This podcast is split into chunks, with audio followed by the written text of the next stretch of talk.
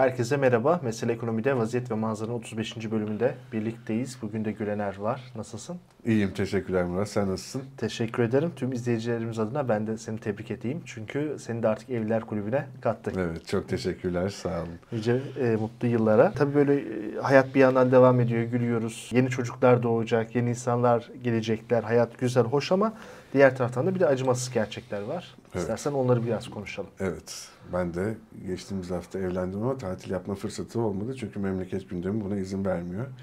Seçim bitti, şimdi dolarla uğraşıyoruz.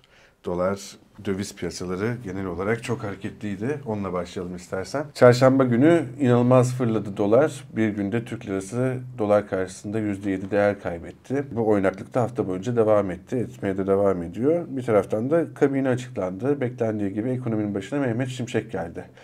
Mehmet Şimşek'in gelmesiyle birlikte bu döviz piyasalarına baktığımızda sen nasıl yorumluyorsun? Ekonomi politikalarında normalleşme dönemi başladı mı? Şimdi politikalarda normalleşmeden önce kurlarda bir normalleşme gerekiyordu ama bu kurun doğru yere gelmesinden bahsetmiyorum. Bankalar arası piyasayla işte hep 19'larda gördüğümüz kurla e, serbest piyasa kur işte 20'ler hatta 21'ler arada 22'ye kadar çıkmış olan kur arasında büyük bir marj vardı. Bunu tartışıyorduk. %10'a kadar da çıkmıştı. Şimdi bu ikisi arasında e, bir uyumun olması gerekiyordu ve uyumun ne yönde yani yukarı doğru olacağını biliyorduk. O yavaş yavaş gerçekleşmeye başlıyordu. İlk başta e, şeyden e, seçimin ikinci turu bittikten sonraki 7 iş gününde her gün yüzde bir bir bir kur arttı. Güzel yani ko, e, kontrollü bir şekilde bunu yapmaları gerektiğini anlamışlardı. Ama dün bir anda yüzde yedi geldi. Yani 7 günde 7 bir tane de yanına 7. Demek ki işler o kadar da kolay gitmiyormuş. Eğer biraz satışı az tutarlarsa sorun çıkıyormuş. E, kur korumalı mevduata ilişkin veriler de geldi. Artık oradan da yeterince destek gelmeyecek gibi. Ben zaten bu kadarını da hiç beklemezdim de yapabileceklerin en fazlasını yapmışlardı. 120 küsur milyar dolarlara çıkmışlardı. Artık herhalde orada bir doğal sınıra çarptı. Eğer bir haftalık kaza değilse oradaki yükseliş eğilimi şimdilik durmuş gibi gözüküyor. Satılabilir rezervlerin zaten dibini kazımıştık. Şu anda bir kere daha söyleyelim. İster swapları ve hazineli döviz mevduatlarını çıkaralım. İstersek çıkarmayalım. Eski standart net rezerve bakalım. 2001 krizinden daha kötü bir yerdeyiz. Ee, bir de üstüne üstlük işte Rusya'dan alınanlar var, şunlar bunlar var. Onlar da bir meçhul yani doğalgazdan bahsediyorum. Hatta geçtiğimiz hafta da yine bir 3 milyar dolarlık yabancı bir ülkenin Merkez Bankası'nda da para girişi var buna rağmen. Şimdi durum şu. Bir, piyasalar arasındaki kurlar farklılığı vardı. Onu çözmeye çalışıyorduk. O ilk başarıldı. Artık serbest piyasa ile bankalar arası piyasa aynı. Bunun arkasından bizim bankada işte mobil şubede telefonla alacağımız zaman ki kur makası açık hala. Onu kapatacaklardı. O kapanmadan dünkü o ilk bir öncü şok gerçekleşti. Arkasından bir de yavaş yavaş Türkiye'nin dış dengesini sağlayabilecek bir kura geçmemiz gerekiyor. Yani ithalat çok güçlü, ithalat biraz kısacak.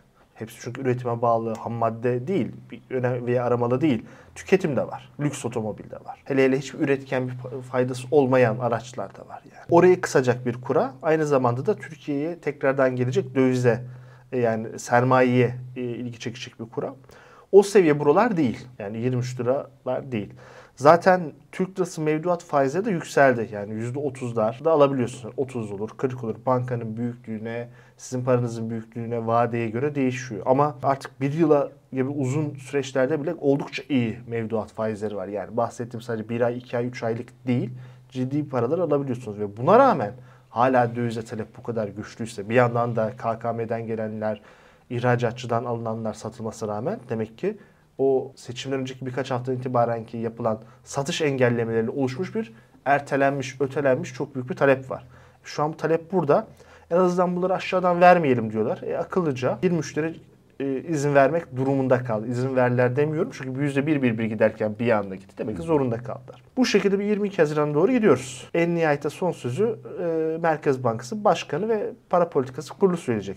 Tabii başkan, başkan yardımcıları ne olacak? PPK'ya atanan bir dışarıdan üye var. Onlar kim olacak, ne karar verecekler onu merakla bekliyoruz. Fakat şu önemli, daha önceki e, başkan değişiklikleri görmüştük. Üyeler aynı bile kalsa başkan değişti bir anda fikirlerini değiştiriyorlar. Nasıl bir şeyse böyle yani bir anda herhalde başkan geliyor müthiş bir şey anlatıyor. Hemen ona ikna alıyorlar bir anda. Tamam sen seçilmiş insansın diyor. Ve fikirlerini değiştiriyorlardı. İndiriyorlarsa indiriyorlar, çıkarıyorlarsa terse çıkarıyorlardı. Ee, böyle bir şeyi muhtemelen göreceğiz. Ama üyeler de bizzat değişebilir. Onu ben de merak ediyorum. Ama şunu söyleyelim yani dolar daha çok bir şey yok. Yani zaten kur 21-22 lira arasındaydı gerçek anlamda. O geldi. İşte marjlar kapandı. Daha yabancı yatırımcı ce- cezbedecek veya Türk lirasının rekabetçi kalacak diye ithalat caydıracak seviyede kesinlikle değiliz. Daha biraz daha gittikten sonra göreceğiz. Ama tabii ki neyin ne olacağına karar vermek için paranın fiyatını da öğrenmemiz gerekiyor. Yani faizi daha orada bilmiyoruz. Biz de bu haftaki anket sorumuzda bunu sorduk. Merkez Bankası'nın bu ayki yani 22 Haziran'daki PPK toplantısında poli- politika faizi ne olur diye sorduk. Aynı kalır yani %8,5'ta kalır diyenler %15 oranında. %39 8,5-15 bandında olur demiş. %22'si cevaplayanların %15-%20 bandına yükselir demiş. Kalan %24'ü ise %25 ve üzerinde bir politika faizi olur diyor. Sen nasıl yorumluyorsun? Yani net bir sonuç çıkmamış izleyicilerden. Evet. Çok normal. Bende de bir net bir so- sonuç yok yani. Hatta seçimden önceki son PPK'da 8,5'ten 8'e de indirebileceklerini düşünüyordum. Zaten Cumhurbaşkanı Erdoğan diyordu bu sistem devam edecek diyordu. Peki e zaten etkisi çok kalmadığı için yarım puan hani e, şeyler için e, motive etmek için seçmeni böyle bir şey yapılabilirdi. Allah'tan yapılmadı. Çok da mesele değildi. Ama bu sefer e, bir şeyler yapılması gerekiyor. Şimdi Mehmet Şimşek geliyor. iyi güzel. Bir, Mehmet Şimşek Hazine ve Maliye Bakanı yeterli değil. Onu Merkez Bankası Başkanı ve ona göre bir yönetim koyman lazım. Ve Erdoğan'ın da ona müdahil olmaması lazım. Bu bir. İkincisi dışarıdan bu Merkez Bankası yönetiminin yıpratılmaması lazım. Daha önce de olmuştu bu.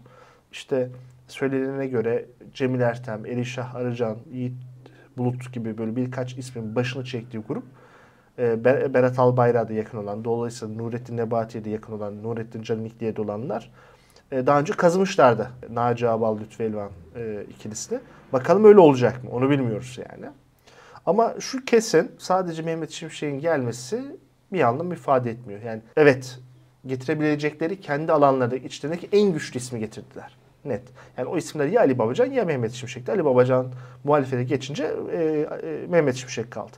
Evet Mehmet Şimşek'in ekonomi modeli bugüne kadar yaptığını ben burada doğru da bulmuyorum. Ülkenin dış borca girmesinde bir sürü hataları var. Kamu disiplinini asla oluşturamadı mali disiplini. Ki mali disiplini demek austerity kemer sıkma değil. Bazen böyle konuya hakim olmayan e, romantik solcu arkadaşlar bu hataya düşüyorlar. Kemer sıkma başka bir şey. Kamu mali disiplini başka bir şey. Sosyalizmde de öyle istediğin gibi parayı harcayamıyorsun devlet için. Bir düzene mali kural oturtulması lazım. Para politikasının böyle e, bir kurallı bir şekilde uygulanması lazım. Evet bugün daha mali bir genişlik var. Yani para ve maliye politikaları daha etkin kullanılabiliyor. 100 yıl önceki Cumhuriyet'in kurulduğu gibi aman mutlaka denk bütçe olsun. Aman sakın enflasyon olmasın, devalüasyon yapmayalım. Günlerini geçtik. Bunlar aktif kullanılabiliyor ama o kadar itibar kaybettik ki şu şu an o noktada değiliz. Şimşek'in ve yeni bir Merkez Bankası'nın başkanı gelmesiyle mi başlayacak? Yani gerçekten de Erdoğan'ın seçimden önce mesaj verdiği gibi bir daha hiç politika faizi artırılamayacak mı? Böyle bir soru işareti olur. O yüzden %15 buna oy veren arkadaşları gerçekçi olmamakta suçlayamam. Gayet böyle bir ihtimal masada var gibi gözüküyor. Ama o olursa o zaman Mehmet Şimşek'e yarattığı iyimserlik çok çabuk dağılır. Şimdi %24-25'i özellikle tercih ettim. Çünkü şu ana kadar AKP'nin dönemindeki en yüksek çıkartılmış faizler. 2018'de %24'e çıkarılmıştı. İşte e, üst banttan da kullanıldığında e, %25,5'tu. Yani kabaca bunlar. Bir de aynı zamanda e, e, iktidarın bir yıl sonraki enflasyon beklentisi de bu şekilde. Piyasa tabii ki böyle değil ama hani daha inandırıcı olabilecek Erdoğan'ın da biraz gönlünü alacak şeyler. Çünkü Erdoğan da biliyoruz ki çok yüksek bir faize asla izin vermeyecek. Dolayısıyla şu anda yapılan biraz şuna dönmüş olabilir. Biz zaten faizi olması gerektiği kadar arttıramayacağız. Zaten mevduat ve kredi faizleri de arttı başka kapılardan. Bu düzenlemelerin bir kısmını gevşetiriz, bir kısmını gevşetemeyiz. Türk lirası likiditesini azaltırız. Biraz oradan yaparız. Biraz da faizi arttırmıştık. Yani dünyaya biraz mesaj vermiştik. Geri kalanını da kurun yukarı gitmesinden tamamlarız. Yani cazip bırakmak için burayı sadece faiz veremiyoruz ama yabancının ilk geleceği kur bari yukarıda olsun ki e, gelmek istesinler diye. Böyle bir politika miksi, e, karışımı yapmaya çalıştığını düşünüyorum ama bunda bir sorunu var. O da şu. E, KKM ödemeleri ne olacak? Yani KKM'deki faizi serbest bıraktınız. Tam %30'lara varan faizler verildi ama stoğun hepsi öyle değil. Herhalde ortalaması %20'lerde bir yerdedir. Belki o kadar da yoktur. Kur yukarı gidiyor. Bunu ödeyeceksiniz. Çok az artık hazine. Büyük çoğunu dövizden dönüşü Merkez Bankası. Merkez Bankası bunları vadesi geldi dövizi vermek zorunda. Ek Şubat ayına konan ek maddeye göre aynı miktar 10 bin dolarsa 10 bin dolar almak hakkınız var. Hadi baskı yaptınız, şube başka şeyler koydu o şeyin içerisinde daha tatlandırıcı bir şekilde kalmak istediniz. Ama o fark ödenecek. Ne cins ödenecek? Türk lirası cinsi olarak bankaya ödeyecek. 120 küsür milyar dolarlık bir KKM'de bu fark yüzlerce milyar lira ediyor. O zaman piyasadaki Türk lirası miktarı artacak. Onu sterilize etmeniz, geri çekmeniz lazım. Onu çekerseniz krediler iyice daralacak. Yani çok zor bir yere girdiler. O zaman tam bu noktada şunu konuşalım istersen. Bazı ekonomistler Mehmet Şimşek'in gelişiyle beraber ekonomi yönetiminde oluşan olumlu hava sonucunda bir artık ödemeler dengesi krizi riskinin ortadan kalktığını söylüyor. Sen bütün bu konuştuklarımız ışığında böyle bir risk görüyor musun? Bu risk hala var mı? Ya da Yani- makul bir risk mi? bu riskin tamamen kalktığını söyleyebilmek için önce 22 Haziran PPK toplantısını ve yeni Merkez Bankası yönetimini görmemiz lazım. Ama Mehmet Şimşek geliyorsa, Mehmet Şimşek gerçekten bir şeyleri değiştirmek için geliyorsa kalkmıştır. Çünkü en azından ne yapacağız, ne edeceğiz? Bir sıcak parayı az çok istediğini vereceğiz. O sıcak parayla borçları en azından bir 6 ay, 9 ay, bir yıl daha döndüreceğiz. Bu riski bertaraf edeceğiz. Değil mi? Hepimizin düşündüğü bu. Ama iki gün sonra Merkez Bankası Başkanı değişmezse veya ilk toplantıda da faizi sadece %10'a çıkardık çıkarsa e, o zaman tekrardan herkes bir dakika ya bunlar pek anlamamışlar. Ya Mehmet Şimşek durumun e, vehametinin farklı değil ya da Mehmet Şimşek kandırmış diyecekler. Ya da Erdoğan izin vermiyor diyecekler. Bilemiyorum. Yani dolayısıyla eğer gereği yapılırsa evet o risk kalktı. Bunu demek fazla iyimserlik değil. Şu an için tabii geleceği bilemeyiz. Bir gecede Naci Ağbal'ın görevden gö- alındığını biliyoruz. Bazı şeylerde mesaj var. Mesela Hakan Fidan MİT başkanlığını bırakıp dışlarına geçti. Ertesi gün ki MİT çok önemli bir yer. Tamam tabii ki vekalette de yönetilir yani. Kurumun içinde başkan yardımcıları da var ama hemen teslim olmadı mesela İbrahim Kalın'a.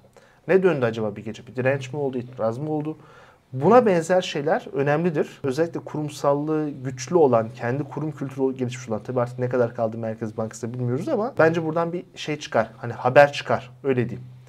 E, dolayısıyla ödemeler dengesi sorusunun cevabı şartlı bir şekilde. Bu, bu yolu devam ederlerse evet o iş gündemden kaçar, düşer.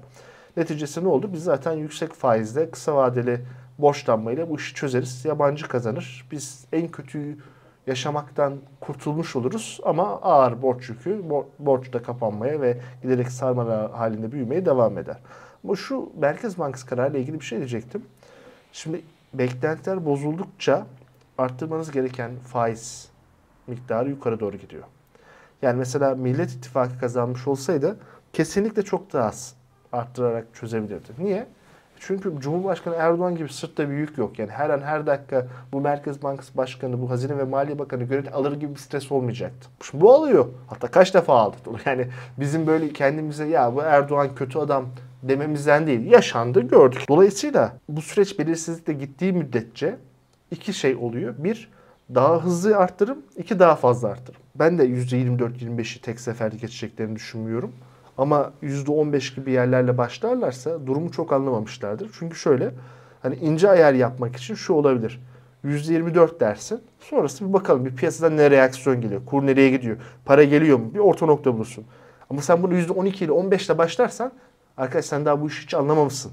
Yani mesele bu değil yani. Çünkü o politika faizinin etkilediği şey doğrudan etkilediği tek şey referans faiz. Birkaç e, ihtiyaç kredisinin, ticari kredinin bağlandığı şeyler var. Onlar. E bunun dışında zaten mevduat faizi de kredi faizi çok yukarılara gitmiş. Etkilemeyecek. Asıl dolaylı etkisi Aa, biz hatamızı anladık normalleşiyoruz demek. E, %13'te 15'te ben hatanızı anlamışsınız gibi düşünmüyorum. Çünkü enflasyon çıkmış bir dönem 86'ya şimdi %40'a gelmiş. O da artık TÜİK'ten başka kimsenin inanmadığı bir durum. E, Şu ortamda böyleyse durum sıkıntılı olur. O yüzden benim e, ekonomi yönetimine tavsiyem bir an önce bu kadrolardaki belirsizliği kaldırsınlar. Kontrollü bir şekilde bazı sermaye kısıtlamalarını e, kaldırsınlar ama kesinlikle kontrollü, aşamalı. Bu menkul kıymet tutma zorunluluğunu iten sistem bu kadar düşük faizli olmaz. Orayı bir yap yani tamam anladık. Bir süre hükümet özellikle yerel seçimde atlatabilmek için kendi borçlanmasını kolay tutmak istiyor. Ama bu sefer banka bilançolarını çok kötü hale getireceksiniz. Şu ana kadarki miktar çok büyük değildi ama bundan sonra olabilir. Dolayısıyla şu anda uzun faiz e, vadeli tahvil getirileri %14-16 aralığında onu biz artık bir artık 20'lere görelim. Yani gerçekçi olalım. Bankalar da bunu zarar yazacaklar e, ve kamu da çok kolay borçlanırsa o parayı değerli kullanmaz. E ne de olsa geliyor der. O mali disiplin içinde geçerlidir. Onu da yapılsın isterim. Bunun haricinde e, piyasa normalleşmesinde hızlandırılması gerektiğini çok net görüyoruz. Artık 23-24 lira gibi kurları da kontrollü bir şekilde geçip 25'in altına inmeyecek ama hızlı giderse çok büyük problem olur KKM'de. Yani değil ama bir 25'i bir görelim. Bunu inşallah bir 30-35'i görüp de sonra gecikmeli bir faiz artışıyla 25'e indirmek gibi bir şey inşallah denemeyiz. Çünkü o enflasyon sarmalı zaten şöyle bir artmış bir tane daha şöyle artmaya neden olur. İnşallah o hatayı yapmazlar. Ee, yani şöyle bir planları vardı ya Berat Albayrak'ın. Şok yarattık bak yukarıdan aldınız şimdi nasıl düştü. Umarım böyle cahilce hareketler peşinde değillerdir. O o kadar bir güven kırıyor ki o zaman vatandaş bunu o 30'dan aldığını vatandaş size 40'tan aşağıda satmaz. Onu oraya yazar. Yani çünkü onlarda şey yok. Parayı taşıma maliyetini düşünmüyor vatandaş genellikle. Onun bir kuruş bile altında satsa gece uykusunu uyuyamaz. Umarım böyle saçma şeyleri yapmazlar. Makul olanı hadi ilk seferde bir 23-24'e çekelim kuru. e, Pardon faizi. Piyasayı bir gözleyelim. Bu esnada kuru da, kuru da 24-25'e kadar çekelim. Ondan sonra bir bakalım. KKM ödemesine göre, enflasyon eğilimlerine göre, dışarıdan paranın gelip gelmemesine göre, Temmuz ayında asgari ücret e, ve diğer zamların ne olacağına göre bir bakalım. Ama bunu %12-13'ten başlarlarsa, kuru 21-22-23'ten başlarlarsa çok hata ederler. Durumu anlamadıklarını biz de görmüş oluruz. Unutmayalım şu anda dövizde ertelenmiş bir talep var. Yani haftalarca aldırılmayan dövizler, tüzel kişiler şu an istiyorlar bunu.